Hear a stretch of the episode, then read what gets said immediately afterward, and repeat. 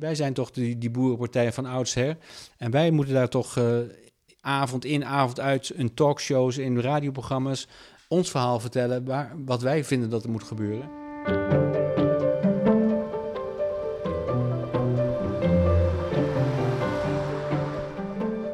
Staan de auto's op slot? De auto's staan op slot. Oké, we lopen op het platteland. Laten we dat even vaststellen, Laurens. In Overijssel. Huis Hussem. Zeg je nou? Huis Hussem. Oh, het heeft een naam, een landgoed. Ja. En daar woont uh, Maurits von Martels. Herenboer. Jonkheer. Wist je dat hij eigenlijk een dubbele naam heeft? Nog meer uh, vonds zitten erbij? Ja, zal ik even, uh, heb ik in mijn schriftje opgeschreven. Ik heb onderzoek gedaan. Ik heb met een vriend van hem gesproken. Hij heet eigenlijk Von Martels Dankeren. Oh. Okay. Zijn vriend heet Pieter Paul van der Does de Willebois. Nou, die, die, laatste klinkt als een Franse adellijke meneer. We gaan het straks vragen. En hij is een Duitser in ieder geval. Precies, een herenboer. Op zijn land, goed? Hij was dus Kamerlid voor het CDA. En is uh, tegenwoordig van de boer-burgerbeweging. BBB. Ja. Actuele kwestie hebben we hier uh, bij de Horens. Ja, ja, ja, ik wilde bij hem langs. Ik ben hier al een keer eerder geweest. Uh, als verslaggever voor BNR Nieuwsradio. Toen hij net wel of net niet in de Kamer was of zo. Ik weet niet precies, een paar jaar geleden. En uh, toen vond ik het gewoon leuk, leuke man, interessant. En uh, hij, heeft, hij, is met enorm veel voorkeurstemmen zelfstandig in de Kamer gekomen. hij heeft zichzelf daarin gecapituleerd. Ja, hij, Capi, hoe heet dat ook weer? Hij stond niet ver, verkiesbaar. En heeft dus met, Catapulteerd. ja, met zijn eigen achterban is hij erin gekomen. Dus is hij geen landbouwwoordvoerder geworden. Dat wilde hij natuurlijk heel graag. Hij is veehouder. Dat is pijnlijk. Ja, dat was pijnlijk voor hem. En uh, bij de vorige verkiezingen stond hij weer onverkiesbaar. En toen heeft hij bedankt voor de eer. Zouden ze hem niet willen daar in Den Haag? Nou, dat moeten we dus even met hem bespreken. In ieder geval wil hij het CDA niet meer.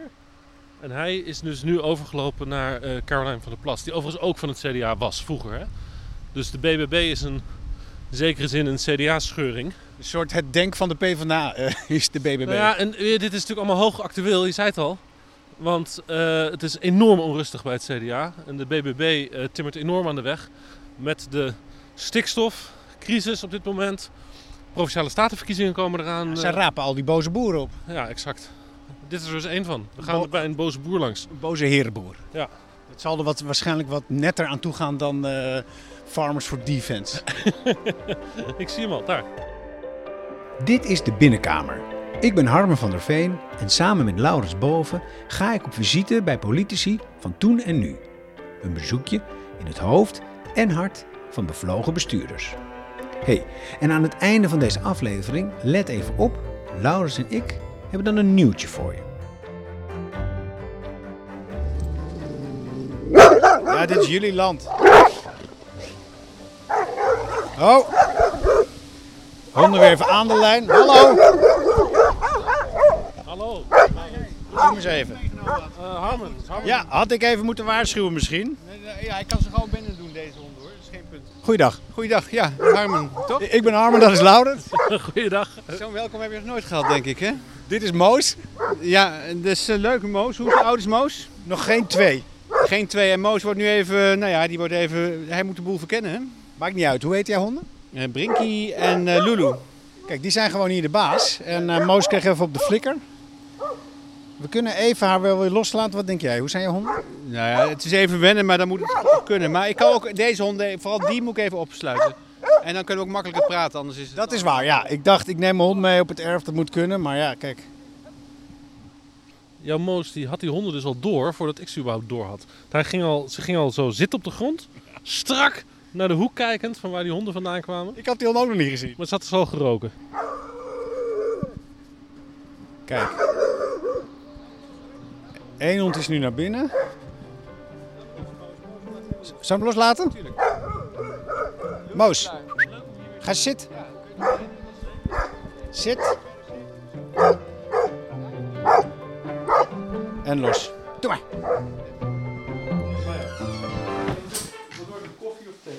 Ik lust wel een koffie. En jij? Ik lust ook wel een kopje koffie. En zwart?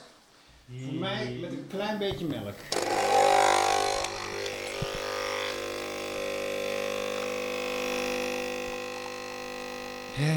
Zo, koffie. Zeker. Wat heb je zelf, Maurits? Nou, ik heb nu vandaag wel een paar koppen koffie gehad, dus ik drink nu toevallig druivensap, maar meestal drink ik water. Oké. Nou, de hond uh, Moos is bij ons hier in, uh, in jouw prachtige keuken. Een ouderwetse mooie keuken met een stoof, heet dat of niet? Dat is een aga-fornuis. Ja, en, uh, maar daarboven dat prachtige die Ja, inderdaad. Ja, ja, ja. Dus het is wel inderdaad een klassieke keuken. Met, nou ja...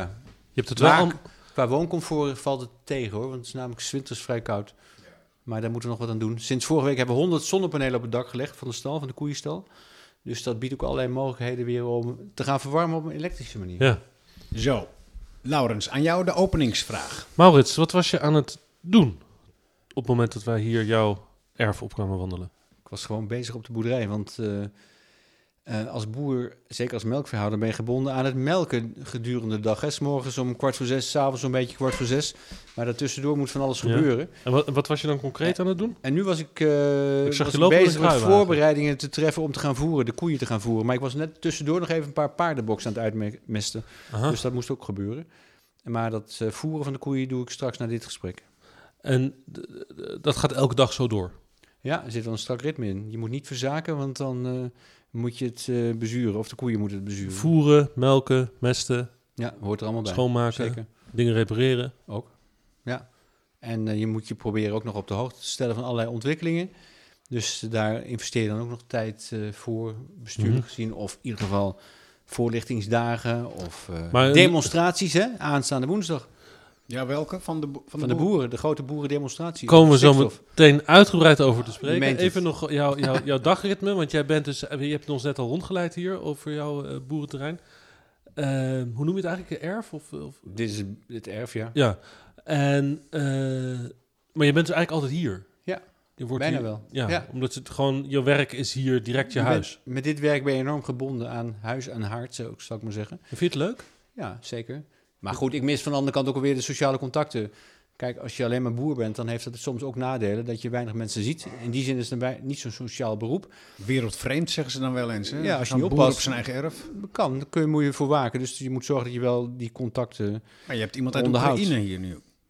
Ja, maar die, die is natuurlijk niet hier om mijn sociale contacten op een hoger plan te brengen. Nee, maar, maar vooral wel- om wat voor andere doeleinden. Maar het geeft wel aan dat je je bekommert om meer dan alleen je eigen bedrijf of je eigen welzijn. Ja, nee, mijn vrouw en ik hebben daar duidelijk voor gekozen dat we dachten van we kunnen wel allerlei. eh, ja, we, kunnen, moeten gewoon concreet zijn en proberen daar waar je kunt helpen, moet je proberen om een eh, mogelijkheid te zoeken om dat ook in praktijk te brengen. Want hoe werkt het? Wie, wie is het? Het is, eh, het is een mevrouw van 56, nee, ze was vorige week jarig 57. Haar man werkt in de Oekraïne, in de fabriek, in de snoepjes- en koekjesfabriek, die onder andere het Oekraïense leger daarvan eh, van dergelijke munitie voorziet. En ehm, zij vond het in haar plaats te gevaarlijk worden. Dat vond, eh, vond haar man ook. En ze zei, kom eh, naar, eh, proberen, als, als je in Nederland een mogelijkheid krijgt om ergens eh, gehuisvest te worden, dan eh grijp dat aan. Gevlucht. En dat heeft ze, ja, is echt gevlucht voor de oorlog. En welk deel van Oe- Oekraïne? Ten westen van Kiev. Ja, Zitomir heet het. Zitomir. Dat is zo'n Nou, beetje... daar, daar hebben de Russen gezeten. In plaats van Klopt of niet? 280.000 eh, ten westen van eh, Oekraïne, Oh. van Kiev. Je zou zeggen, daar is het veilig juist. Dat zou je verwachten. Maar als ik hoor wat er nog allemaal iedere avond ook aan luchtalarm is... en dat ze naar de schuilkelder moeten... dat hoor ik dan van haar, dat de bewoners daar toch ook wel ook angst hebben... dan is de kust nog niet veilig. Want liefst zouden ze weer naar huis gaan. Dat begrijp je. Als je huis en hart moet achterlaten... dan is het wel eh, mooi dat er opvang is in Nederland. In, in dit geval bij ons thuis. Maar na een aantal weken, en zeker... Ja, het is volgens mij al tien weken dat ze hier nu al zit. Maar aardig van je dat je dit doet. Ja, niet alleen ik, mijn vrouw ook vooral. Ja, Ja, aardig zeker. van jou Ja. en, eh, en je vrouw. Ja, ja, nou, zoals gezegd, dat moeten we gewoon doen, vinden we. Ja. En we weten ook echt niet hoe lang dit gaat duren. Misschien gaat het langer duren dan een paar maanden nog. Het kan eh, maar zo zijn dat het misschien wel iets is tot volgend jaar. Wie zal het zeggen? Maar hebben jullie het er lang over moeten hebben voor, voordat je deze stap nam? Nou ja, als, als er iemand in de gelegenheid is om mensen op te vangen, dan zijn wij het wel. Want bedoel, we wonen mooi eh, eh, in een groot huis. Eh, de kinderen zijn het huis uit. Er is ruimte genoeg in ons huis.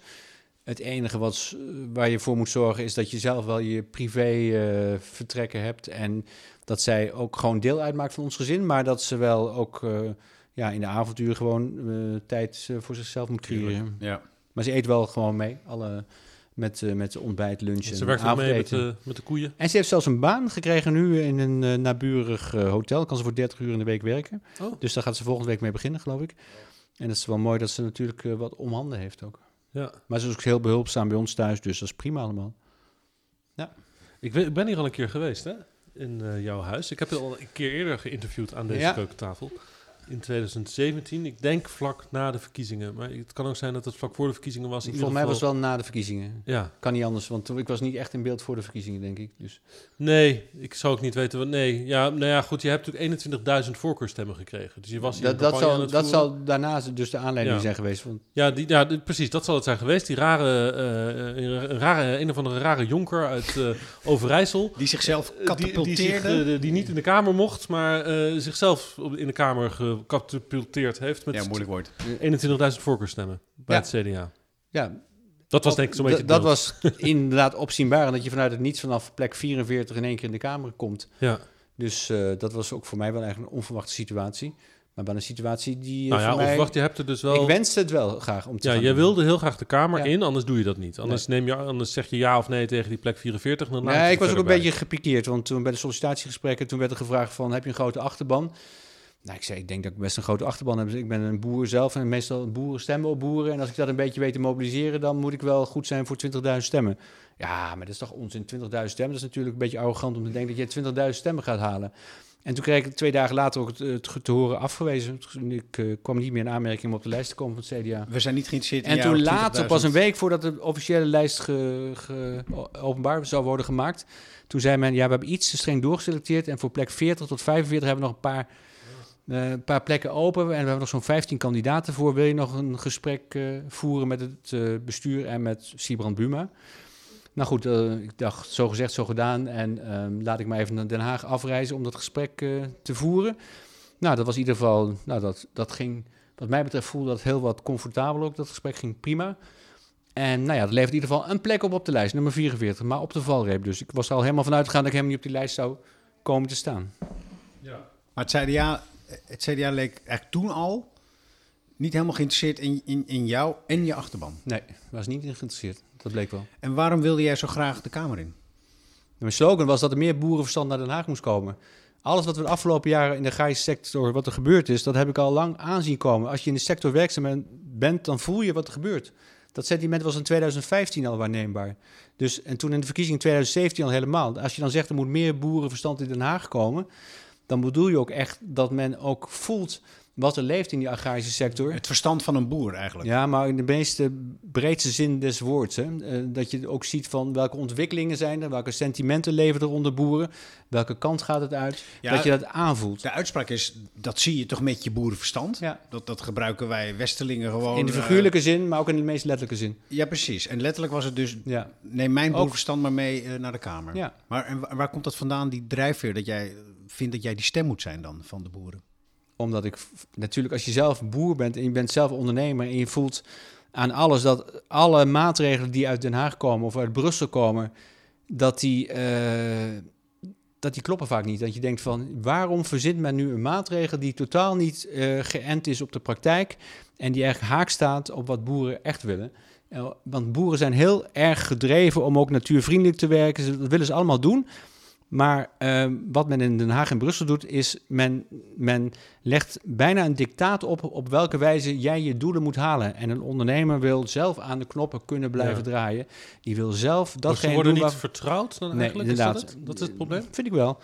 Want ik zou zeggen als overheid, als je eh, de ondernemer vertrouwen geeft, dan krijg je ook vertrouwen terug. En wat er nu ontstaat is, je, krijgt, je wordt gevoed, of alles, het hele beleid is gestoeld op wantrouwen. Hmm. Dat zie je nu ook weer van de 25, 25 miljard euro die straks beschikbaar zijn om het stikstofprobleem op te lossen, is 13 miljard bestemd voor opkoop en onteigening. En dat voelt voor boeren die gewoon generaties eh, lang hun eh, bedrijf hebben kunnen uitoefenen, familie, van familie naar familie, steeds kunnen blijven boeren op dezelfde Ja. grond. Je, je zegt, En dan de onteigening en opkoop, dat voelt als een bedreiging. En niet Ik- als een kans. je zegt Helemaal boeren, boeren het, is toch interessant, want ik denk dat er, eh, dat er heel veel misverstanden dan kennelijk leven tussen eh, Boeren mensen en burgers. boeren en burgers, eh, maar ook tussen CDA en zijn eigen achterban en CDA en zijn kaderleden, want je was hier al wethouder. Hè, je was niet Jan van der Straat, maar je was gewoon eh, wethouder eh, volmarkt als, als uit Dalfsen. Hè, dus je was bekend binnen, maar, en toch vertrouwen ze je niet met, als je je verhaal houdt. Ehm, als jij dan zegt, ja, maar boeren willen werken met de natuur, schiet bij mij dat beeld tevoorschijn van die eh, duizenden eh, tractors die zo groot zijn als een, eh, als een huis, vrij letterlijk. die bij mij in Den Haag het Malieveld staan om te ploegen. Waar ik niemand heb horen zeggen van ik wil lekker met de natuur werken. Dan hoor ik het tegendeel. Dan hoor ik mensen die, die, die boos zijn en niks willen. En, en vinden dat, eh, eh, dat het allemaal maar gezeur is met eh, milieuvervuiling en stikstof. Ja, ja, ja, het is ook net wat je wil horen, denk ik altijd. Want als je diep graaft en het gesprek verder voert, dan hoor je veel meer dan dat. En ehm, tenminste, dat proef ik in mijn eigen omgeving. Ik zie het ook in mijn eigen omgeving, hoe iedereen ermee bezig is. En, eh, en boeren zeggen gewoon, wij zijn als enige sector, ze hebben bijvoorbeeld ook de- aan de eisen voldaan die eh, gesteld werden destijds. Als het gaat om tot een reductie te komen in de ammoniakuitstoot, hebben we met name in de periode 1990 tot 2010 zijn we tot een reductie gekomen van 65 procent. Ja, maar het is nog steeds En daarna is het stilgestaan. is Daarna heeft het stilgestaan. Ja, dat is niet genoeg. Dat is dan maar de vraag. Want wat is genoeg? Kijk, als die hele kritische depo- depositiewaarde... als alles ondergeschikt wordt gemaakt aan die kritische depositiewaarde... dan is het nooit genoeg. Want nu blijkt al dat in 44 Natura 2000 gebieden... kunnen we alles platleggen. De hele, alle economische activiteiten Ja. kunnen we stilleggen. Dan bedoel ik ook niet alleen de, de boerenweg... het verkeer eh, niet meer eh, laten rijden... En eh, de industrie stilleggen. Dan nog dat- voldoen we in 44 Precies. Natura 2000 gebieden niet aan Ja, die kritische dat toont alleen depositiewaarde. maar hè? aan hoe slecht de natuur eraan toe is. Dat Maar- zelfs als nee, je het dat zegt stopt, niks- dat zegt- nog dat niet, zegt het niks probleem over- nog niet opgelost Maar laten we niet deze levensgevaarlijke afslag nemen in dit gesprek. Oh, Ja, want ik hoor nu dingen waar ik gewoon helemaal niks meer van begrijp. En eh, dat Ja. geldt waarschijnlijk voor eh, het, de grote meerderheid van mensen die ja, dat snap ik. wel geïnteresseerd zijn in die relatie tussen boer en burger. Mhm. Want die partij, de BBB, is natuurlijk eentje waar jij je meteen bij thuis bent gaan voelen. Nou, niet meteen, maar Nou ja, niet meteen. Op zich wel. eh, eh, ik heb altijd sympathie gehad nadat de partij is opgericht voor, die af, partij. Eh, dat wel. Maar ehm, het is. eh, nou, nee, ik ben ook niet meteen overgestapt, omdat ik vind dat je loyaal moet blijven aan een partij. Dus eh, voordat je een opstapt bij je eigen partij, dan moet, gaat heel wat overheen. ja, Nou ja, de- wat er overheen ging is dat jij bij de afgelopen verkiezingen eh, niet op de lijst bent teruggekeerd. Want ze wilden je weer op een onverkiesbare plek zetten. Ja, plek En- 39. Ja. En toen heb, jij, toen heb jij gezegd, ik ga niet nog een keer een eigen Nee. campagne voeren, maar bekijk het maar. Bekijk het maar. Dat heb ik direct diezelfde avond gezegd. tegen wie? tegen wat, Rutger Ploem, dat was, was de voorzitter van het CDA, die belde me op. En we hebben plek 39 voor jou in gedachten. En wat heb je toen gezegd? Oh, ik zei, oh, eh, ik zei, dit is geen grap, toch? Eh, nee, het was geen grap. Ik zei, maar, ehm, nou, ik zeg, spreek niet echt veel waardering uit, plek 39. Jawel, jawel, jawel, dat is wel waardering, want iedereen die bij ons op de lijst staat, hebben we, die zien we als een potentieel Kamerlid, daar hebben we veel waardering voor. Dus zo moet je het niet zien. Nou, ik zei, ik moet hier heel even over nadenken en dan bel ik je straks waarschijnlijk nog even terug. En toen heb ik nog even met mijn vrouw en met mijn kinderen gesproken van, wat is wijsheid om te doen? Ja, daar had ik voor mezelf eigenlijk al wel die keuze gemaakt van, dit heeft geen zin om eh, nu nog eh, te kandideren. Ik ga niet weer met een eh, voorkeurscampagne. Omzicht heeft het wel gedaan. Nou, die heeft dat één keer gedaan, hè? Ik bedoel, die stond helemaal niet op een lijst en die heeft zichzelf nog weer op de lijst weten te krijgen op plek 39 toen. En toen de Kamer in. En toen, in de ka- toen weer de hernieuwd de Kamer in. Maar, Ja. maar jij, jij was bijna in staat, eh, misschien wel om twee keer die, die, die tovertruc uit te halen. dat- Daar had je geen zin meer in. Nee, daar had ik sowieso geen zin meer in, want het werd mij ook nooit het perspectief geboden dat ik ooit landbouwwoordvoerder zou kunnen worden. Want je kwam daar en je werd geen landbouwwoordvoerder. Nee. Terwijl jij was, was je de enige boer in de Nee, Jacco fractie? Geurts was eh, de, af, de jaren daarvoor landbouwwoordvoerder. Dat deed hij ook heel goed hoor, daar ging het niet om. Maar, eh, Maar is hij boer? Maar op een gegeven moment dacht ik van, nou prima, ik schrik me ook wel in een, nieuwe rol. Maar dan in, daarna, eh, in de periode, na mijn eerste periode zeg maar, dan hoop ik wel eh, landbouwwoordvoerder te kunnen worden. Maar dat, Want je werd dat verkeer, zat, hè? Dat zat er niet. Verkeer onder andere en nog een paar... eh, Maar dan ging je naar Den Haag en dan Mhm. ging je dus dat dossier beheren. Ja. En dan kwam je hier terug. mhm. En hoe voelde je je dan? Eh, als je dan eenmaal bekend is dat je verkeer gaat doen, bedoel je? Nou ja, en al die jaren daarna dat je dat dan gedaan hebt. Ja, nou ja, op zich heb ik me daar. eh, ik heb wel geprobeerd in datgene wat ik, eh, wat ik eh, moest doen, om daar zo goed in- mogelijk in vast te bijten. Dus ook wel. Ik heb, ook wel, ik heb er ook plezier in gehad in het werk hoor. Dus als dat niet zo zou zijn geweest, had ik me ook niet verkiesbaar gesteld. Maar het heet toch een beetje, lijkt me toch een beetje corvée. Dat je, dat je, dat je, dat je eigenlijk een goede, goede kok bent, maar je wordt in de spoelkeuken gezet. Ja, ik zeg altijd van, eh, ja, je wordt zelf als eh, spits gehaald en je staat eh, linksback of zo. Oké, ja, je- dus, Van eh, Basten op de plek van Berry van Halen. Maar Ja, er was zoiets. geen mogelijkheid dus om met uh, Jacco Geurts de portefeuille te delen of zo. Ja, op laatst gebeurde dat deels, want toen kreeg ik wel natuur Ja. en milieu. Maar dat was toen pas nadat eh er enige herschikking had plaatsgevonden binnen de fractie. Maar eh, het, het landbouwdossier was op zich aan hem voorbehouden. Waar ik op zich Maar niks op tegen heb, maar het gaat meer om wat is er gebeurd dan in die periode daarna. Maar, Maar ze hebben als je je nou gewoon... op plek 39 staat, word je gewoon afgeserveerd. Zo voelt dat tenminste. Ja, En Ja. dan kwamen ook weer andere landbouwvertegenwoordigers op een hogere plek. Het is gewoon- Het is vernederend. Nou, afserveren noem ik het, of het vernederen voelt. Het voelt in ieder geval niet prettig, laat ik het zo zeggen. En wat doet dat met jou? Nou, dan slaap ik eh, één of twee nachten heel slecht. En vervolgens, eh, en dan denk ik van, ik probeer de periode die nog, eh, die ik nog moest afronden in de Kamer, die probeer ik zo goed mogelijk eh, af te ronden. En ik had nog twee initiatiefvoorstellen waar ik eh, tot een afronding moest komen van, ik dacht, dit ga ik even, nou, dat ga ik gewoon zorgvuldig en goed doen. En wat er daarna gebeurt, dat zien we dan weer verder. Maar, en slecht slapen, ik heb daar nooit een beeld van. Behalve dan dat ik door het huis ga spoken. Maar wat, wat, wat, wat doe jij als je slecht slaapt? Wat, wat houdt dat in? Die symbolische woorden, twee nachten slecht slapen. Nee, dat, dat houdt je dan bezig. En dan, dan stel je allerlei vragen natuurlijk van eh, hoe, hoe heeft het zover kunnen komen? Ja, maar En dan zit je bijvoorbeeld in deze keuken hier Mhm. en dan is de duisternis is buiten. En, en het CDA heeft je... Nee, maar dan, stel je zelf de vraag, op welke- kilte. waar ging het mis, denk je dan? Dat, die vraag oké, stel je Oké, dan. en, en wat, is, wat was het antwoord? Mm, ja, dat, dat is nog steeds een beetje mistig. Maar ik weet wel dat er een periode is geweest, met name tijdens die boerendemonstraties. En ehm, toen voelde ik me heel ongemakkelijk, want dan ben je boer en dan kun je eigenlijk niks betekenen voor die boeren. En eigenlijk vond ik ook dat wij als CDA zijn, eh, ons geluid veel beter voor het voetlicht had moeten brengen. En dat heb ik ook wel intern een paar keer naar voren gebracht. Ik zei, wij laten ons heel veel te weinig zien. Wij zijn toch die, die boerenpartij van oudsher. En wij moeten daar toch eh, avond in, avond uit, in talkshows, in radioprogramma's, ons verhaal vertellen, waar, wat wij vinden dat er moet gebeuren. Nee, moet je niet te veel bemoeien, afstand houden, afstand houden. En ik zeker Afstand- geen waarom moet je afstand Ja. A, ik was geen landbouwwoordvoerder, dus ik moest sowieso niet doen. En B, een beetje het gevoel van het waait wel over. Dat gevoel kreeg ik.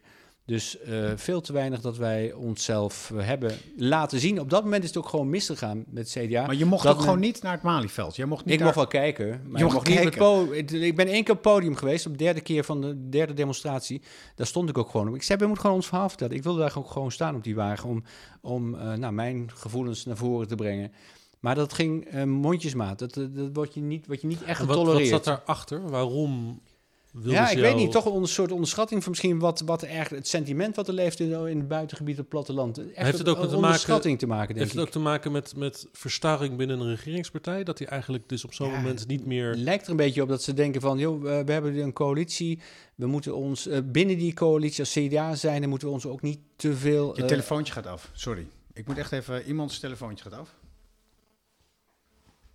Doe maar nee, nu voor mij niet. op hoor. vliegtuig. Ik heb het op flight mode staan. Nee, hij, ging, hij ging net wel af, maar nu niet. Oh. Iets moet uit. Moet uit. Ja. Ik heb alles op flight mode staan. Ik heb hem op zich uitstaan hoor. Maar jij ziet dat. ja, ik hoor hem. Ik zie niks. Ik kan, Vijf- niet, kan niet in je broekzak kijken. Vijf minuten geleden. Nee, ik hoor de hele tijd... Dat is heel irritant. Hm. Dat hij, dat hij eh, netwerk zoekt. Ja, iets. Maar ik kan hem ook ons neerleggen. Oh ja. Dat kan natuurlijk ook nog. Als je hem tussen de twee kranten legt. Maurits legt zijn telefoon even op het aardig tussen twee kranten. Prima. Schuif maar weer aan. De hond is inmiddels onder de tafel lekker gaan liggen. We hadden het over de verstarring. Eh, de- Ja. is, is het verstarring bij een regeringspartij dat ze dan niet in staat zijn om op, die, op zo'n moment actief te worden als er zo'n protest losbarst? Ik heb me ook vaak afgevraagd, wat is nou de reden dat we daar gewoon ons geluid niet hebben laten horen? En toen was er één keer een, eh, nou, ging dan mijn functioneringsgesprek. En, en nou, daar heb ik heel duidelijk laten merken van wat me dwars zat. En ik zei van, op dit moment hebben we het verloren. Dit krijgen we ook niet meer terug, zei ik toen. Dit, dit, nou ja, dus ik was heel, heel kritisch tijdens dat gesprek. En later heb ik er ook heel weinig over teruggehoord. Ik denk van, doet men hier nog wat mee? Gaat de voorzitter mij nog bellen een dag later? Van, het was echt een vervelend gesprek. Ik ben normaal altijd van de commitment en van nou, goede harmonie dingen eh, proberen te organiseren. Maar toen ben ik echt wel echt heel boos geworden. Ook dat ik dacht van, nou, dit moment hebben we gewoon de slag verloren. En ja, ik ben hier gewoon deelgenoot van. Ik zit er notabene zelf in de Kamer. Ik zie het gebeuren waar het misgaat en we doen er niks aan. Dus dat, En dat, is, dat voelde en- heel ongemakkelijk. En wat je dan ziet gebeuren is eigenlijk het... Dat, we, de, dat CDA probeert om de stad te, te winnen, en, maar, en dat is niet gelukt. En wel het platteland werd verloren op dat moment. Ja, Die uitspraak heb ik je vaker al horen en zien doen, ook in, ook in de lokale krant laatst. Dus de stad proberen te winnen Ja. en daarmee het platteland verliezen. Nee, niet daarmee had ze, het kan prima samengaan, maar het platteland hebben we op dat moment verloren. Dat is duidelijk. En toen was er ook echt een heel groot, dat heb je ook gezien, hè? BBB is daarop ingesprongen. En die, eh, die slaagde wel in om dat Maar sentiment te vertalen. Precies, is BBB dan eigenlijk gewoon het product van het, dat falen, zoals jij dat verwoordt, zoals jij dat ziet bij het CDA? Ja, nou, BBB, voor, deels, CDA voor een deel CDA, maar ook voor, voor een deel VVD, denk ik. VVD heeft natuurlijk had ook veel aanhangers eh, van, uit de agrarische sector, maar ook in het platteland in de algemene zin. Ja. Dus ze hebben hun Maar die hebben daar beide daar hun, eh, dat moment hebben ze daar eh, inderdaad... Is BBB eh, dan een scheuring in feite van het CDA? Nou, die hele, dat hele, die hele discussie over stikstof is natuurlijk gewoon een controverse tussen stad en platteland. En dat zie je nu heel sterk toch gebeuren. wel dus, ja. duidelijk, duidelijk. Dat zit er helemaal achter. En dat wordt alleen maar versterkt. Dat zie je ook de afgelopen week. Dan het zie je VVD de, de, stedelijke partijen die alleen maar ook, ook maar één, zoals D66 afgelopen week tijdens een congres met gejuich ontvangen dat we moeten blijven doorzetten. En geen enkel moment rekening houden met al die eh, gezinnen, agrarische gezinnen, die nu wat dat betreft een hele moeilijke situatie verkeren. Daar hebben ze helemaal geen oog voor. Ze, één blik alleen maar op het feit van wij, wij zijn toch de eh, natuurpartij of eh, we hebben oog voor de natuur. Maar totaal geen oog hebben voor het eh, sentiment wat leeft op het platteland. En maak jij, je, maak jij je zorgen om die vervreemding? Die, die, Ja. die, die, die tussen, Zeker. want het is een vrij klein land waar we in, in wonen. Ja. Die stad is toch altijd dichtbij. Ook Je zou hier. zeggen Nederland is één grote stad, maar dat blijkt dus eigenlijk niet zo te zijn. En zelfs binnen dat kleine land. Ja, dan zie je toch enorme sentimentverschillen. Ja, dat is opmerkelijk. Heel opmerkelijk. En, maar dat zie je gewoon in de, in de peilingen nu, maar dat zie je, zag je toen ook al bij die boerendemonstraties. Maar dat van- is, dat is vrij ernstig, toch? Dat je binnen een samenleving zo van elkaar Ja. vervreemd aan het Ja. raken bent. Want, Maar want- dat zien we ook in alle, alle zeg maar, peilingen eh, ten aanzien van het vertrouwen richting de overheid. Er is best veel wantrouwen. ja, maar En dat wordt alleen maar groter en groter. En er zijn natuurlijk wel manieren om dat terug te winnen, dat vertrouwen. Maar dan moeten wel de keuzes gemaakt worden die in ieder geval de mogelijkheden bieden om dat te gaan doen. Maar daartegenover zien we nu trekkers, eh, boeren op trekkers eh, naar de steden gaan. En, met, en, en, en die acties die steeds harder worden. En, en dat Farmers for Defense, dat, is, dat, is dat dan ook een soort uiting van die vervreemding? Dat het dus, dat ook die woede zich uit in totale agressie, die heel angstaanjagend is. Die, ah, ja, toch wordt die... Kijk, bij, onderling bij boeren... Ik, ik ben helemaal niet bang voor die boerendemonstraties, hoor. Maar ik zie wel dat ook de vervreemding ten opzichte van het platteland... dat men denkt van die grote trekkers, die zijn angstaanjagend, hè. Men denkt, ik weet niet, er gebeurt van alles en nog wat. En, eh, maar tot nu toe... Er zijn wat incidenten geweest, maar de aandacht gaat ook heel sterk naar al die incidenten toe, moet ik zeggen hoor. Ja, Dat is ook Nou ja, ongelooflijk. Ja, prima. Kijk, als je- eh, als, de je, als, je, doodskist van Jesse Klaver. nee, maar dat hoort gewoon niet klaar. Dan moet iedereen zich ook zo'n afkeuring... Smakeloos, sommige Ja. is smakeloos. Dat moet je gewoon niet de- doen. de- En ik, als- en ik als gun de- leraren af en toe ook een trekker. Dacht ik dacht van, hè, een, week, een week dat het Malieveld met, Ja. met die tractoren, dacht ik, en nu komt een lerarenprotest. Komen ze daar Ja, met de nou, trein hebben werk nou eenmaal met trekkers. Dus het, het vervoermiddel wa- wat je dan gebruikt is een trekker natuurlijk. en Klaar. grote handen. En grote handen. Ik heb ook grote handen. Ik heb vieze handen ook nog eh, vandaag.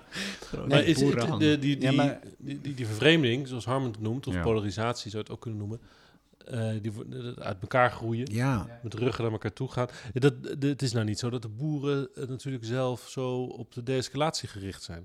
De, de, de woordvoerder, die natuurlijk de mensen in de stad kennen, dat is de woordvoerder van Ja, Farmers het is net hoe je het bekijkt. Die boeren waren echt op, eh, juist op gericht om eruit te komen. We hebben toen, twee jaar geleden, was het landbouwcollectief. Hè? Al die Ja. partijen, al die organisaties binnen de landbouw hadden elkaar gevonden. Eindelijk zou ik haast zeggen. 12, 13 organisaties komen met een geweldig pakket richting de minister. En het wordt gewoon niet geaccepteerd. Dat was ook weer een moment geweest van... wil je draagvlak creëren? Koppen min zou ik zeggen als er was toch een overheid. tekst waarvan de boeren hadden gezegd van, eh, wat jullie ook besluiten, wij moeten ermee akkoord gaan. Ja, dat, is- er moeten, dat, misschien is dan de toon verkeerd, maar er lag wel een mooi pakket waarin alle doelstellingen die eh, ook de overheid voor een groot deel eh, voor ogen had, ja. Hadden ze kunnen verzilveren.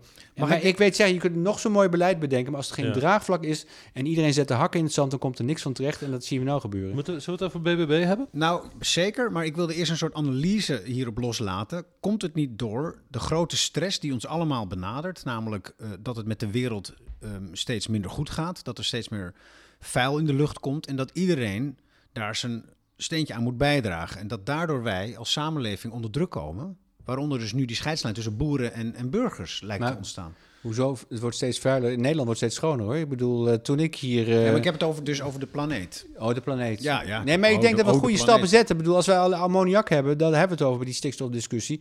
Die ammoniak wordt steeds minder en minder. En we gaan dat verder tot een verdere reductie komen. De waterkwaliteit is geweldig toegenomen. De Ja. lucht, de lucht is eh, helderder dan ooit tevoren. Ja, maar dit heeft alleen maar zin als we het met z'n allen doen. Want dit Ja. is grensoverschrijdend. Dus hebben we Europa daarvoor nodig.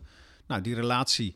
Ik wilde niet te diep induiken op de, op de, op de inhoud, maar meer op de vorm. Ja, ja. Ik heb het gevoel dat we met z'n allen, dus ook. Een beetje... En ik ben dan. we moeten het met z'n allen doen. Precies. En dat Dat daarom. klopt. En dat, dan, dan is samenwerken Ja. het allerbelangrijkst.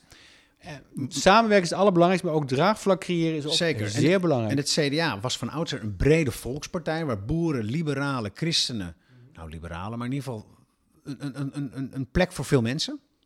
En jij, jij lijkt mij, en ik heb ook gebeld met, met, met vrienden en kennissen van jou, jij bent iemand die graag samenwerkt en heel veel luistert naar de ander, ook als wethouder. Dan, zou het, dan is het toch een innerlijke gruwel bijna dat jij nu terechtkomt bij een, splinterpartij die misschien heel groot gaat worden en die ook wel af en toe wat pragmatisch eh, opereert met Ca- Caroline van der Plas. Hoe, Volgens mij weet iedereen nog niet helemaal te duiden hoe Caroline Nee. opereert. Want die is, eh, Caroline is zelf ook een CDA'ster. Dus die is ook gericht op het compromis en het verbinden van, van mensen. Maar dus ben ik op zoek naar dat jij bent op zoek, jij bent een, een verbinder Mhm. en je ziet je geconfronteerd met verdeeldheid in Ja. de samenleving, in Ja. de politiek, maar Ja. ook in jouzelf waarschijnlijk. Ja, nou, nou ja. ehm, maar dat komt eh, vooral doordat je denkt van eh, dat je niet helemaal gri- grip op de zaak krijgt. Maar je ziet wel mogelijkheden tot een, om tot een oplossing te komen. En daar probeer je een bijdrage aan te leveren. Dat is mijn drijfveer om in de politiek te gaan. Maar heb je jij- zorgt dat je mensen weet te verbinden. Maar heb je die innerlijke strijd? Want je, je wil een verbinder zijn, maar Mhm. nu, nu ben je eigenlijk een... een, een Ik voel niet dat ik geen verbinder... Nee, maar Ik ben weggegaan, maar wil niet zeggen dat je geen verbinder kunt zijn. Ik bedoel, binnen BBB probeer ik ook een verbinder te zijn. En vooral ook een volksvertegenwoordiger. en ook daar- die hand naar de burger, naar Tuurlijk. D66. Tuurlijk. Naar, ja. Tuurlijk. Tuurlijk. En dan ga ik ook niet jij bakken van... Maar als jullie niet dit en jullie niet dat... Nee, dan ben ik ook teleurgesteld soms in, in de handelswijze Het is van- niet een vorm van radicalisering? Door? Jou, in jouzelf, jouzelf? Nee. Oh nee, dat denk ik niet. Misschien Misschien lijkt dat er een activist in je wakker wordt en, en, Ehm, en Nee, maar de- ik- geen activist, zeker niet. Een verbinder en, ook in de politiek. Maar BBB is ge- zeker geen partij die, eh, dit, die, die is juist er ook op uit om te verbinden. Die indruk heb ik sterk hoor. Wil jij terug de Tweede Kamer in? Als, eh, wat dat betreft, als, als uh, jawel. Want jij bent gevraagd door de BBB, klopt dat? Hm, Ik ben, nou, Caroline en ik kennen elkaar heel lang. Ook ten tijde van de Tweede Kamer, toen ik in de Tweede Kamer zat. Ja. Toen hielden we regelmatig contact. Dus, zij eh, zag jou spartelen op die, op die posities, worstelen met het gebrek aan. aan ze heeft toen in invloed. 2017 nog op mij gestemd. En ze zag ook heel snel van dat, ze, Ah. dat ik een soort... ja, dat ik me natuurlijk niet de mogelijkheden kreeg... die de kiezer mij in eh, potentie had gegeven. Dus terug de Dus- Kamer in. Toen dacht ze van... ehm er was voor haar ook het moment om te besluiten van... ik ga met BBB een partij oprichten. Of ik ga BBB oprichten. Dat was in begin 2018. manier nog waarop voor de er de manier waarop er met jou is omgegaan door het CDA was voor haar een van de Ja, inspiraties om een eigen partij te beginnen. ja, om er door te zetten. Je zag ook de mogelijkheden toen. ja. Aha. Dat heeft ze tenminste wel eens gezegd. En de kiezers ook als een... Kijk, als je 21.500 kiezers of stemmers, Mhm. die mensen die gaven een signaal af. Als eh, dat, met het signaal helemaal niks gedaan wordt, ja. dan, eh, dan dachten ze van, kijk, er is duidelijk eh, wel behoefte aan ehm, nou, iets anders, een ander geluid eh, in Den Haag te laten horen. Dat had ze goed voorzien. Dus jij wil terug de Kamer in met BBB? En- Niet met een andere partij, nee. Nee, en dan, eh Ja, dan kom je alsnog CDA. woordvoerder worden landbouw. Nou, dat hoeft dan voor mij niet eens zozeer, want dan ben ik zeker dat het goed ingevuld is straks bij Ja. de partij waar ik, bij BBB. Dat hoeft niet eens zozeer. En bovendien, het kan al drie jaar duren, dus... eh, Maar jouw blauwe stoeltje komt niet al te ver van jouw CDA-collega's dan? Toch? Die zitten daar in de Kamer eh, dicht op elkaar. Hoe, hoe ga je daarmee om? Met je oude collega's? Oh, met oude CDA, collega's, de omlo- omloopsnelheid is eh, ontzettend groot in de, in de Kamer. Ik denk dat het alleen maar nieuwe gezichten zie die ik nog nooit gezien heb. En mensen vanuit het niets eh, weer in de Kamer terechtkomen. Misschien zijn er wel helemaal geen CDA's Nee, in de nou dat zeg ik niet, Kamer. natuurlijk wel. En ik hoop, ik, ik ben er niet uit op een segment leegzuigen van het CDA, in tegendeel. Niet? Want uiteindelijk is het de bedoeling dat BBB... Maar dat is, wel, en- dat is BBB Nee, natuurlijk wel aan het doen. Helemaal, ja, dat gebeurt, maar dat is niet, niet een opzet. Heb je Want je hebt, je hebt, Nee, nee, helemaal niet. Ik bedoel, ik heb veel aan het CDA te danken, dus wat dat betreft is dat nooit een opzet. Want wil je meerderheden halen, dan dan ben ik van overtuigd dat we een CDA een hele goede bondgenoot hebben. Maar ze zouden heel veel te danken gehad kunnen hebben aan jouw positie, jouw achterban en Ja. jouw kennis van zaken, je boerenverstand. Maar daar hebben ze je laten zitten. dat had ik, dat is tenminste zo. en toch zo ben jij de- dankbaar, zeg je. Ja, dankbaar. Ik bedoel, ik ben ook wethouder geweest. Ik heb een Ja. lokale invulling. eh, ik heb een hele goede contact. Ook bij de laatste verkiezingen lokaal heb ik gewoon CDA gestemd. Dus eh, Oh. wat dat betreft volop waardering nog voor het CDA. Maar alleen landelijk eh, zie ik nu dat er dingen gebeuren. En dat zag ik toen al. Dat ik dacht van, ja, er zou een andere toon zou welkom zijn. En als ik dat had kunnen zijn, prima. Ja. Er komen ook nog provinciale statenverkiezingen aan, hè? voor die tijd nog volgend jaar in maart. Eh, daar ga je niet voor kandideren. Nee. Eh, zit je daar wel nog op het CDA of ondersteun je daar ook de Nee, BBB, daar ben, eh? ik, daar ben ik BBB. Want daar doet BBB dan ook mee. Hè, in de Precies. provinciale verkiezingen. Terwijl bij de gemeenteraadsverkiezingen was BBB geen eh, Ja. deelnemer. Wat, wat zie jij gebeuren daar? Want wat ik zo hoor is dat het... nou ja, dat is geen geheim natuurlijk, maar het gaat er nogal hard aan toe binnen het CDA. Je hebt vast ook nog wel je contacten daar met partijmensen op provinciaal niveau. Wat bedoel je met het gaat er hard aan toe? Nou, dat, dat op regionaal provinciaal niveau eigenlijk de leiding in Den Haag niet meer vertrouwd wordt. Ja, je, zie- je ziet nu duidelijk ook de afgelopen week, weken dat, het, eh, dat men zich een beetje distancieert van het eh, Haagse beleid. Ja, dus jouw frustratie die jij in Den Haag had rondom de vorige verkiezingen, die uit zich eigenlijk veel breder binnen de partij. Ja. Hoe, hoe is, is, het, is het CDA rot, wat dat betreft? Nou, dat, dat, dat wil ik niet zeggen, maar eh, men heeft wat ongelukkige keuzes gemaakt, denk ik, de afgelopen jaar, jaren. En dan, dat, dat leidt ertoe dat, er, dat mensen zich niet meer zo comfortabel voelen bij een partij. En dat men tot andere keuzes komt. En zeker als men inderdaad lokale partijen, lo- lokale CDA-partijen, dat die moeite hebben met het geluid wat uit Den Haag vanuit de fractie komt. ja, maar, Dat is best zorgelijk. kijk, maar als je dus goed luistert naar de, de signalen die er vanuit het CDA komen over die interne strijd, de botsing tussen Den Haag en, eh, en ook de platteland binnen het CDA, eh, dan is dit in die zin wel een existentiële crisis voor het CDA, toch? Zo zie ik het eh, momenteel wel, ja. ja, ja. Zeker. Dus, maar nee, maar dat is zeker. Ik bedoel, ik neem aan dat men daar ook eh, heel onrustig van wordt. Van wat Zijn er zien signalen- Zeker volgend jaar, stel je voor dat, dat zo'n BBB heel goed gaat scoren in de provincies. Ook. En ehm, daar waar het CDA nu nog in de coalitie zit, zullen ze op heel veel plekken dat eh, terrein moeten J- prijsgeven. Jij voorspelt eigenlijk een, een, een, ja, best wel een, een, een, een, een heftige toekomst voor het CDA op korte termijn. Die zullen het, eh, ja, zeker, zeker. Zeker zelfs bij de provinciale verkiezingen denk ik dat ze, dat ze het heel moeilijk gaan krijgen.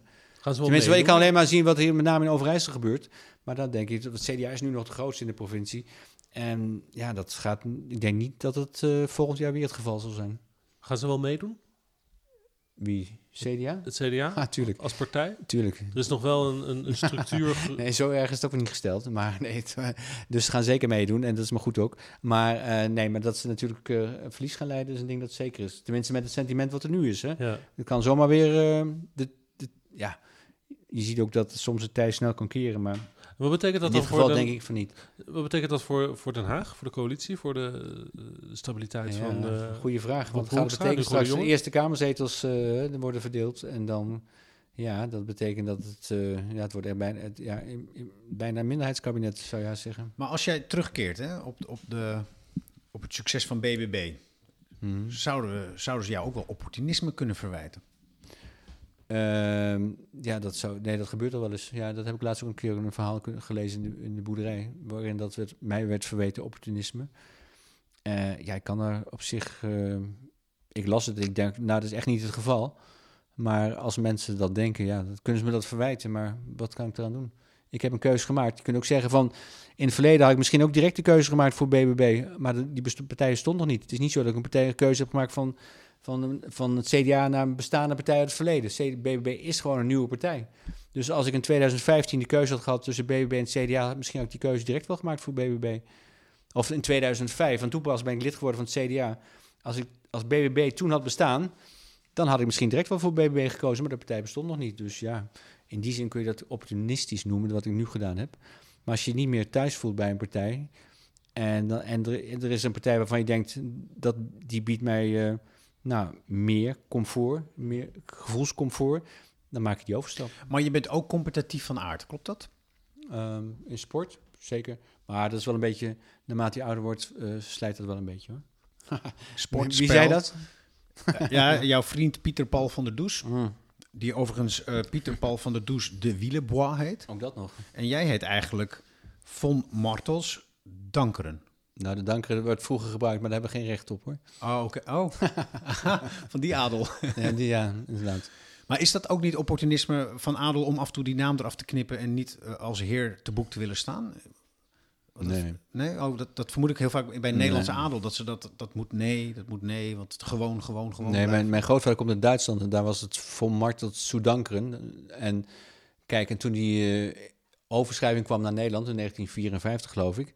Toen werd in eerste instantie de naam Dankeren nog gebruikt. Of hij gebruikte die naam nog, maar in de paspoorten, gewoon bij het. eh, eh, mochten die naam natuurlijk nooit gebruiken, want daar hadden we geen recht op. Dus Nee. voor Martels is het gewoon. Maar dus die competitiviteit, want daar wilde ik even een bruggetje Ja, maken. die- Want jouw vriend zei, eh, Pieter Paul, dat als jullie dan sporten, dan wel hier vroeger speelden als hele kleine knaapjes, Mhm. dat jij echt wel wilde winnen. Met schieten met een bal Ik ben wel in vaak de schuur. allerlei spelletjes, daar kwam wel eh, een bepaalde mentaliteit naar boven om te winnen. Maar het gaat erom hoe ga je met verlies om, hè, toch? Zeg het maar. Dus prima, denk ik. Ik bedoel, eh, ik heb geen moeite om te verliezen. Maar ehm, ik wil graag winnen. Maar als ik verlies, leg ik me ook snel bij neer. Ja, maar het CDA liet jou verliezen. Dat was wel duidelijk, want je won met je 21.000 plus. Ja. En je verloor met je, met je plaatsing en je portefeuilleverdeling. Ja, ja. Toen ben je stug doorgegaan. En nu lijkt, lijkt je terug om te winnen. Ja maar uiteindelijk ga ik voor, eh, voor het hogere doel. En dat is dat geluid vanuit de agrarische sector te laten horen. Dat was toen ook het doel om in de Kamer te komen. Omdat ik dacht, er moet meer boerenverstand in Den Haag komen. Ja, ik snap het, maar er moet ook een soort, Een soort persoonlijke drijfveer. karakterdrijf. Oh, dat, ja, maar je moet op een bepaalde manier natuurlijk bereid zijn om ergens... eh, dat je ergens naar streeft, maar er ook voor wilt werken om het doel te bereiken. ja, en dus dat moet zit, er wel, dat zit er wel in. Maar of je het opportunisme noemt of gewoon Ja, of, of, of of strijdkracht. volhardend of wat dan ook. Het maakt niet uit. De- er is wel een, een bepaalde drive om dingen eh, te bereiken. En waar komt die drive vandaan? Ja, Ik heb hem eigenlijk al eerder gesteld, Met die psycholoog vraag, heb ik de laatste weken niet gesproken, maar Ja, heb je, praat je met een psycholoog? nee, nee, nee. Met je vrouw? Met mijn vrouw praat ik veel. tuurlijk. Als zij dit terug hoort, wat zou zij dan zeggen? Van, nou, dit is dat competitieve, dat herkent ze wel, zeker wel. Ja. Maar ehm, ze merkt ook wel dat ik door de jaren heen ook alweer veranderd ben. En een bepaalde ontwikkeling heb doorgemaakt. Dus eh, wat zal ze zeggen? Ze zal zeggen dat ik eh, nog beter bereid ben om te luisteren naar andere verhalen. Dat denk ik wel. Dat ik misschien vroeger wat te eenzijdig op mijn doel afging. Maar nu juist meer eh, ook de ruis die om me heen ontstaat, om die ook daar gevoel bij te hebben. En daar ook met die ruis ook wat te doen. Oké, dus je stelt je eigenlijk veel meer opener Ja. dan, dan ooit. Denk het wel. Ja, denk het wel. Denk het wel. Dus niet alleen het boerenbelang, ook het algemeen belang. Ja, maar het boerenbelang, inderdaad, eh boerenbelang vind ik belangrijk, maar wel in de context dat het algemeen belang erbij gediend is. Oh. En bij gebaat is. Eigenlijk zeg je, het boerenbelang is ons algemeen belang. Bijna wel.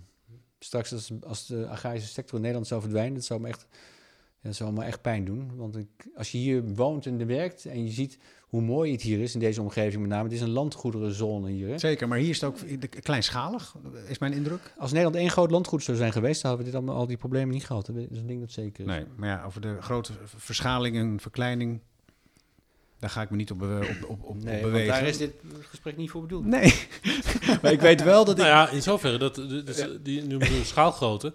Ehm, er zit in de boeren, het zijn niet alleen maar boeren die aan het demonstreren zijn tegen het stikstofbeleid, dat zijn ook een aantal hele grote bedrijven. De, de grote veevoeders. de Oh grote- ja, we hebben Tom Jameus gelezen in de, In de NRC. NRC, ja, ja. Met afschuw gelezen hoor. En maar blijven hè, hameren daarop. Dit gaat over een artikel in de krant Ja, afgelopen weekend. Dat de grote agro-ketens, de quote 500 staan die allemaal. Die hebben grote belangen en die willen die achterban. En Caroline van der Plas zou daar gewerkt hebben, of heeft daar gewerkt? Oh, dat werd ook iedere keer gezegd. Dat is absoluut niet waar. Dat weet ik gewoon. En dan wordt iedere keer, maar ook al kun je het ontkrachten, dan nog blijft iedereen maar op hameren. Met name de partijen die denken van de BBB wordt nu toch te groot. We zullen nu toch even wat vinden. Dat BBB meteen helemaal eh, weer drown- down to the drain Ja, gaat. denk je, is dit, ja, een, ja, dit is een methode man, helemaal, om... eh, helemaal. Dit is gewoon niet waar. Klaar, dan kunnen we één keer, de, de feiten moeten boven tafel komen. Ik weet dat het niet zo is. En, het is, en als dat blijkt, dan moet iedereen zich ook stilhouden, denk ik dan. Maar, maar gaat maar door. Dit is, Om dat eh, steeds weer voor, voor het voetlicht te brengen. Naarmate de partij steeds groter wordt. Je moet zien, voor de verkiezingen, niemand had, was geïnteresseerd in Caroline. En ze heeft op eigen kracht toch één zetel weten, naar binnen weten te halen. En nu ze, naarmate de populariteit stijgt, nu gaat iedereen van alles in één keer achter die partij zoeken. Waarom die partij in het leven geroepen is en wie er allemaal achter zitten. Helemaal niemand. Eh, Echt niet. Dit is echt eh, op basis van eh 16 partijen gestart, omdat ze vonden dat met name ook dat agrarisch geluid te weinig Ja. werd gehoord en dat er te veel indianenverhalen eromheen speelden. En nou, langzamerhand heeft ze dat, eh, ja, omdat ze in de Kamer zit, kun je voor een groter publiek praten. Ja. En heeft ze dat verhaal goed, heeft ze goede duiding aan weten te geven. Maar is de En nu wordt ze zo groot in één keer, dan gaan iedereen van alles erbij bedenken. Los van BBB, de, de belangen van een aantal hele grote ehm, eh, landbouwbedrijven. Die is er zeker. En die, Die en zijn die er. bedrijven- Dat zijn, en die- dat, en die dat bedrijven zijn die die- melkveehouders, dat zijn veevoeders, dat zijn Ja. eh, eh, de, de, de fokbedrijven. Maar die bedrijven weten al sinds jaar en dag natuurlijk dat, eh, dat, de, dat de situatie in de sector ver- verandert. En dat zij daarop moeten inspelen. Of, eh, Een veestapel verkleinen, dat, dat, dat je, Ja, daar, kan je, daar kan je met een, met een boer, die, die, die, die staat daar misschien met een ander belang ja, dan maar- een bedrijf wat Ja. gewoon leeft van de hoeveelheid kalveren die er gefokt worden. ja, er werden allerlei bedrijven genoemd. Maar kijk, toen ik boer werd in 1983 hadden we 2,6 miljoen koeien. Nu hebben we nog anderhalf miljoen koeien. En met het beleid wat nu voorstaat hebben we straks nog minder dan een miljoen koeien. En het beeld van Nederland met zijn weilanden en de koeien in de wei, dat, dat beeld wil ik graag behouden. Maar, eh, en dat er wat minder koeien zijn dan destijds is prima. De- iedere boer heeft er ook vrede mee. Maar het gaat erom dat je op je individuele bedrijf toch nog mogelijkheden ziet om een inkomen te verwerven. Er wordt heel vaak gezegd in deze discussies hè, dat, dat de partijen in de discussies het eigenlijk ook niet eens zijn over de feiten. Ja, klopt. Dus, dus, dus, de- klopt. dus heel snel is dit een wel eens niet de situatie. Ja. Ja, maar Maar da- de, kijk wel Jesse Klaver wat hij allemaal zegt. En die veestapels gegroeid. En, is totaal niet waar. Integendeel, de veestapels ontzettend veel Ja, kleiner maar toch zie ik ook eh, grafiekjes Ja, met dat, maar, er, dus dat, er, dat er in ons deel van Europa eh, de meeste varkens en de meeste koeien wonen.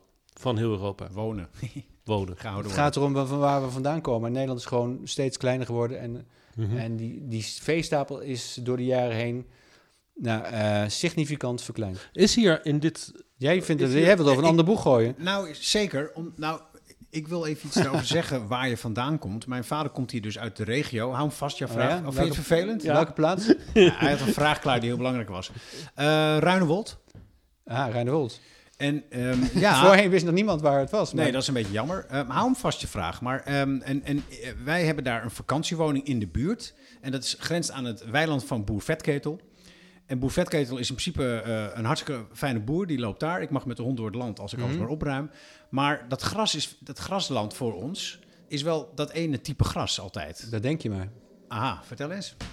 Dat kun je namelijk zo niet op een afstandje bekijken wat er allemaal in het gras groeit. Nee, ik ben er ook Als niet in. groeit. Ik zal je straks een mooi blok laten zien. eh, 11 hectare grasland hebben we vorig jaar nieuw ingezaaid. Het lijkt als een mooi biljartlaken. Maar het is gewoon een land met klaver. En er zit Dus, leven, eh, genoeg leven in. Meer dan genoeg leven. Ja. Zeker in weilanden wel. Ja, hier gaan we alweer. Ik ben natuurlijk uiteindelijk Dus te weinig iedereen en- expert, maar, maar Ja, dan heeft men over het gras valt en zo. En dat soort daar. En, ja. Engels raaigras. Joh, eh, de, de agrarische wereld maakt een ontzettende ontwikkeling door. eh, in- ook in positieve zin. Met name over eh, de aandacht die men heeft om het eh, bodembeheer te versterken.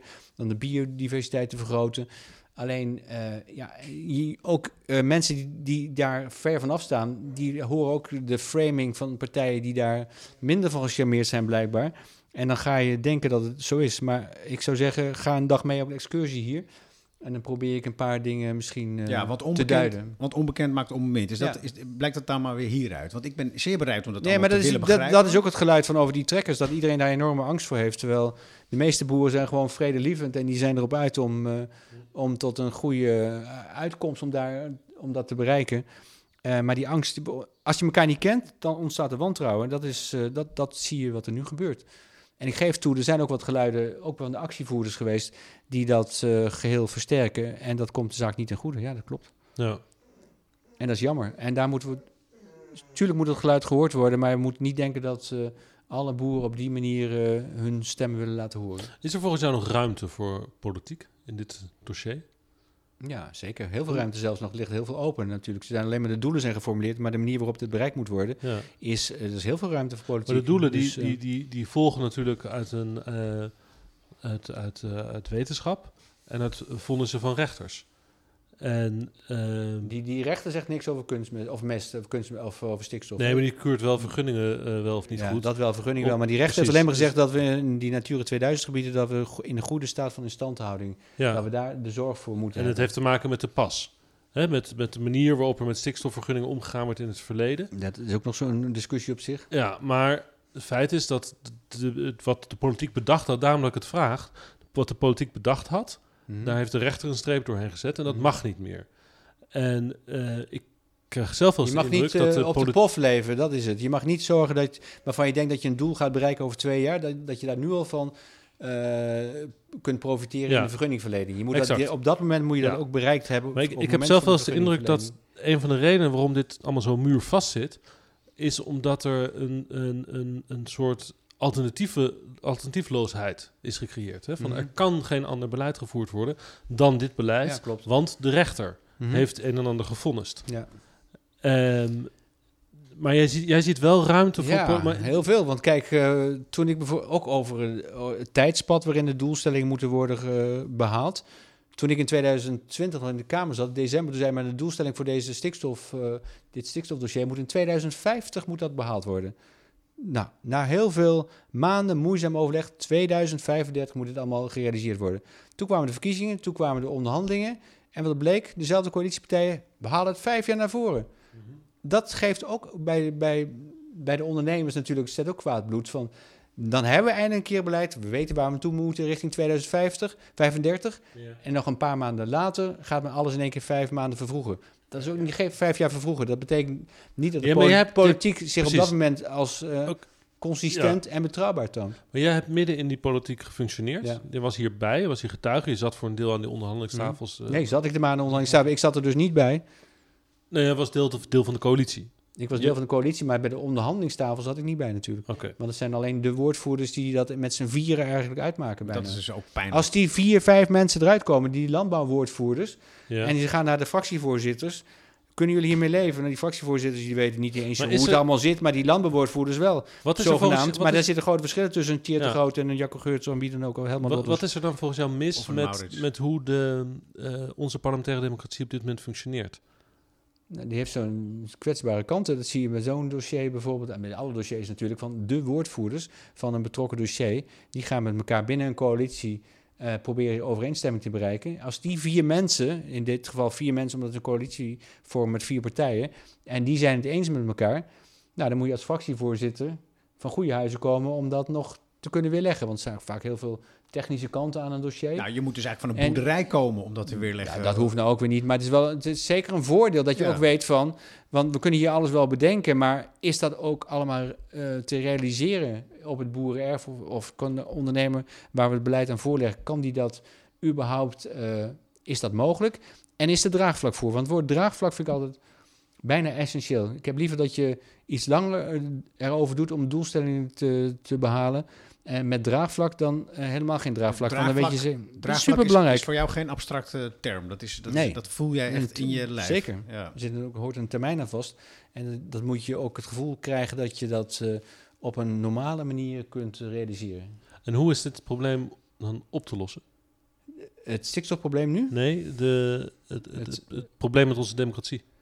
Nou ja, de, eh, er zitten zoveel aspecten aan. Ik geloof niet dat we dat vanmiddag eh, allemaal Nou, kunnen beschouwen. Maar ik denk nee, wel... je, eens, ik je wil, wel, ik je denk wil de wel- Kamer in voor BBB. Ja, ja, ja, dus- maar ik denk wel dat het belangrijk is dat, eh, dat een soort dat mensen zich kunnen identificeren met de Kamerleden ook. En dat ze, dat ze weten dat de mensen die ze gekozen hebben, dat die of uit de regio komen of een hele specifieke kennis hebben over een sector. Ik denk dat vakmanschap en afkomst, dat bedoel ik afkomst van waar je woont. En het vertrouwen dat je weet te wekken bij een kiezer, dat het heel belangrijk is. Nee, oké, dat, is, dat, is gewoon Dat is de, de- dat is de kant aan de kiezer. Maar ik heb het over de kant van Den Haag. Ja, maar Want als jij, als jij straks een initiatiefvoorstel Nou ja. doet voor de stikstof... en dan zegt de Raad van State ook van... nou meneer Van Martel, sorry, maar dat kan gewoon niet. Want weet u nog, de pas, dat kon niet. En dit wat u wil, kan ook niet. Du- Dus, ja, nou ja, dat, dat blijft. Er blijven, hoe- wat je ook realiseert, er blijven kwetsbaarheden. Maar een minderheidskabinet heeft natuurlijk, moet altijd veel meer moeite doen om draagvlak te creëren.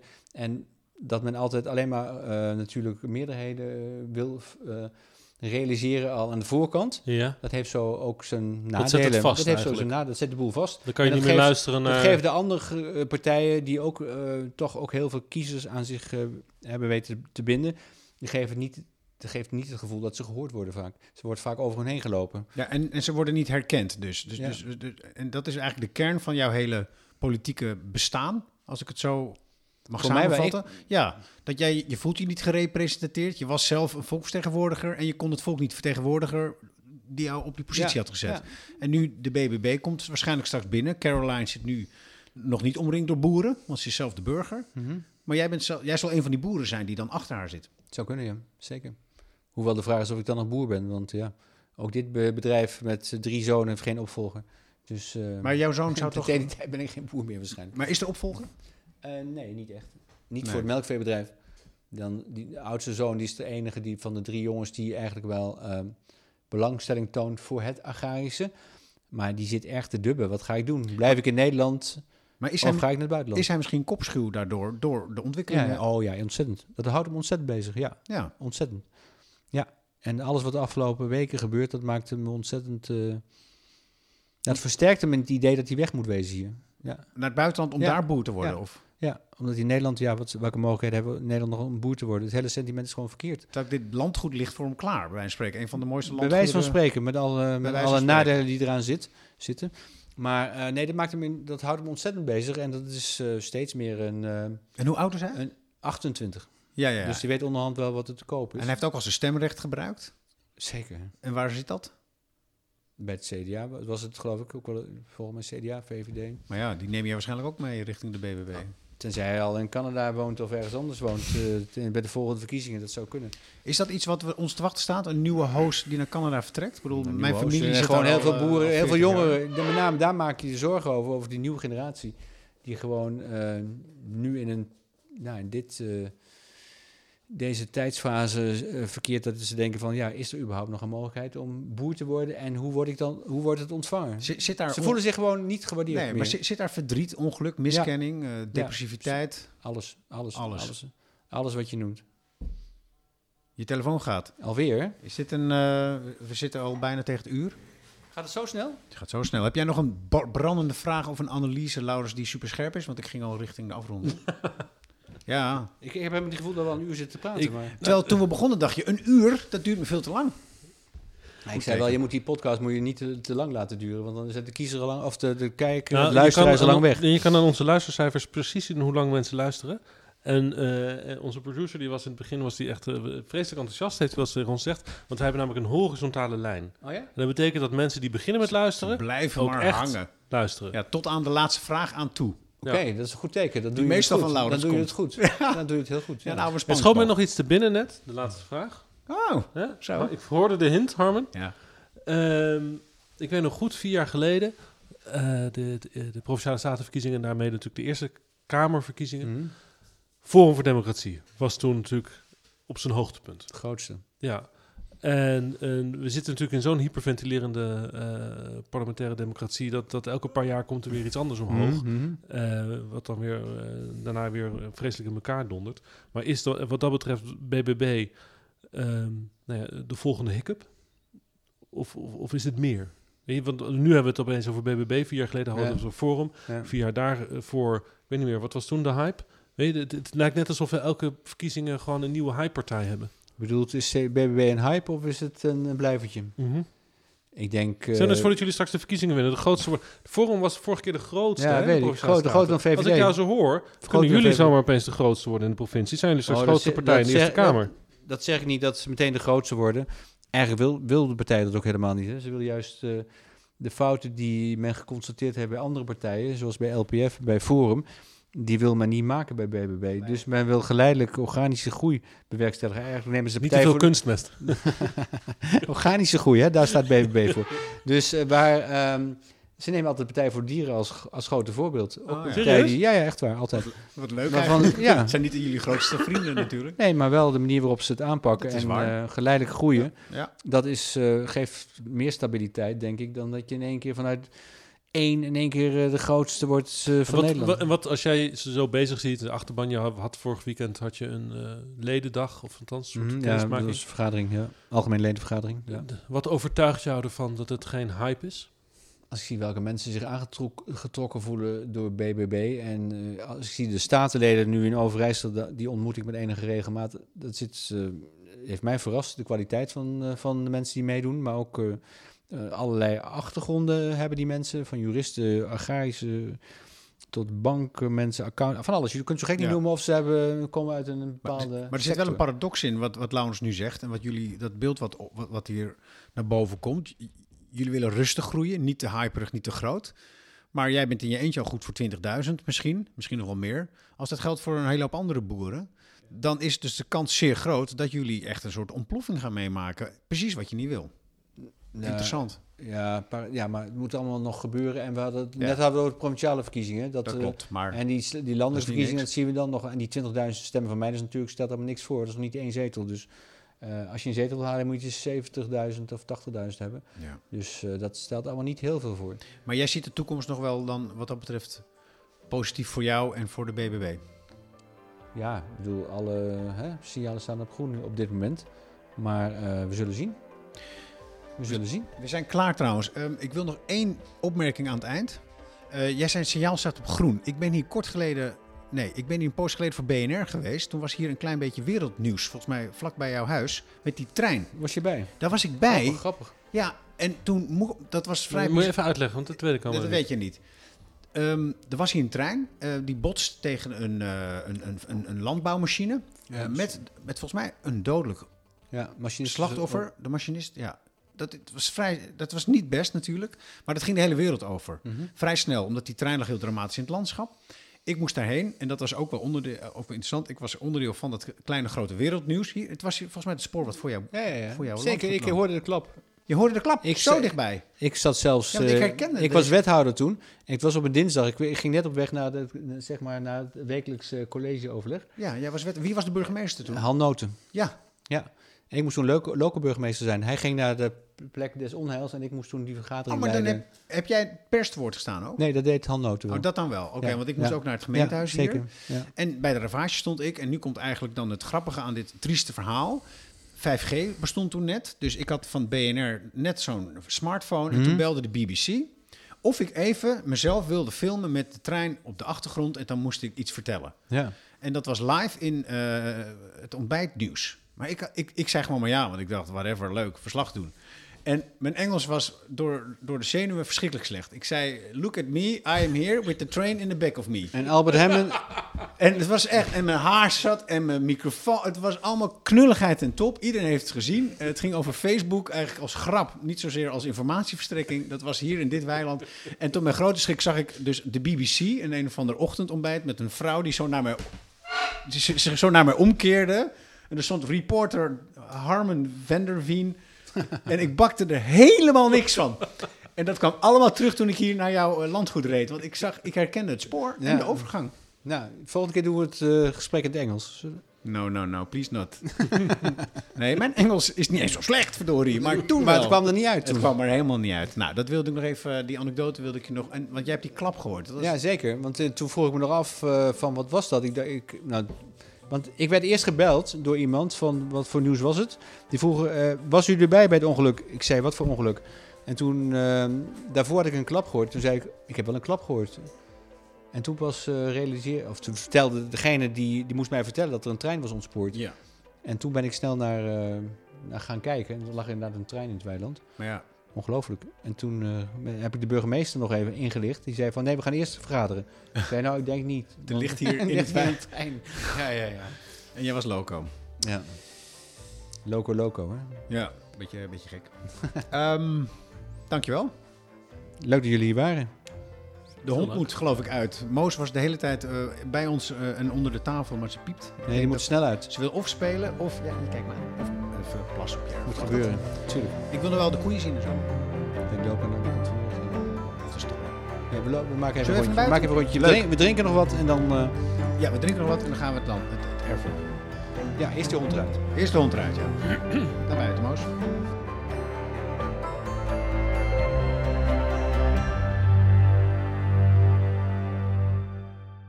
Laurens, Harmen, we hebben nog iets te vertellen. wij gaan naar Podimo. Het nieuwe Deense podcastbedrijf heeft ons eh, gespot. Ze zijn zeer te spreken over de binnenkamer en eh, willen ons in hun stal. En dat heeft wel eh, consequenties voor ons. Positief. We gaan betaald krijgen per aflevering. Maar ook voor al onze vrienden en luisteraars. Ja, dan doe je net alsof het voor hun negatief is. Ook positief. Ook positief, ja. Want Podimo vernieuwt de Nederlandse podcastmarkt. Eh podcasterij is nu eigenlijk eh, ja, een beetje liefdewerk oud papier. Eh, heel lastig om daar een omzet mee te genereren, waardoor podcastmakers ook gewoon betaald kunnen krijgen. En Podimo die introduceert nu een model, hè, wat een beetje het Netflix-model wordt genoemd. Er is een abonnement. Je sluit een maandelijks abonnement af. En dan heb je toegang tot gewoon goede journalistieke, in ons geval journalistieke podcasts. En er is vast nog veel meer in die etalage te vinden. Wij dus straks ook. Liggen we daar te glimmen in de etalage van een grote Deense speler? Ja, achter de betaalmuur. eh, maar eh, kijk even snel in onze show notes. Voor onze vaste luisteraars is er een hele mooie aanbieding.